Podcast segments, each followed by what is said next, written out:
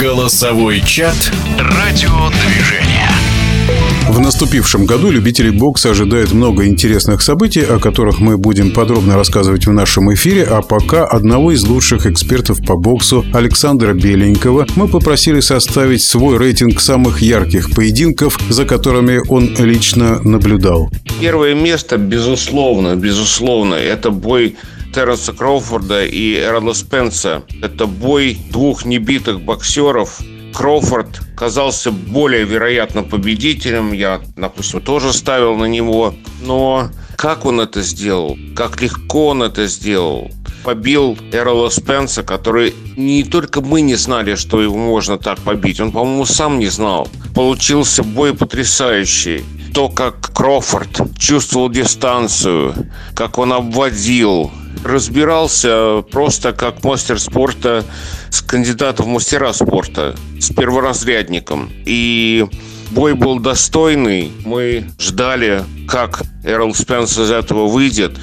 Ждали, что он все-таки сможет дотянуть бой до конца, но никаких шансов у него не было. Где-то в девятом раунде он сложил оружие.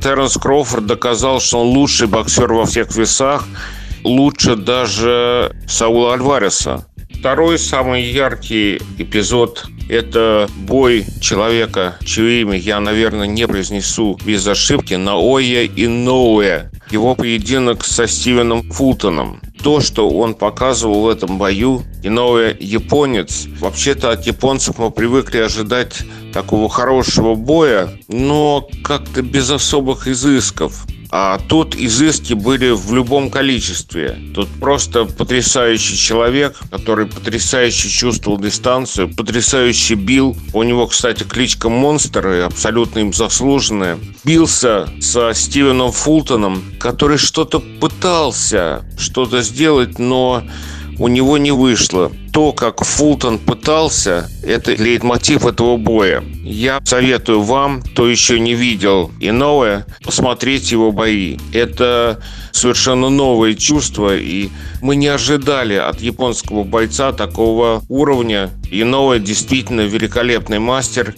Разбил Фултона два счета. Чувство дистанции, удар потрясающе. Ну и третье, самое яркое впечатление за прошлый год – это бой Артура Бетербиева с Энтони Ярдом. Я сразу скажу, что тут, наверное, не то, что делалось в ринге, заслуживает вот такой моей номинации, потому что в ринге Артур просто бил Ярда и делал это с легкостью, и то, что бой закончился в восьмом раунде, это еще неизвестно, как Ярд продержался. А после боя, по-моему, на двух картах вел Энтони Ярд.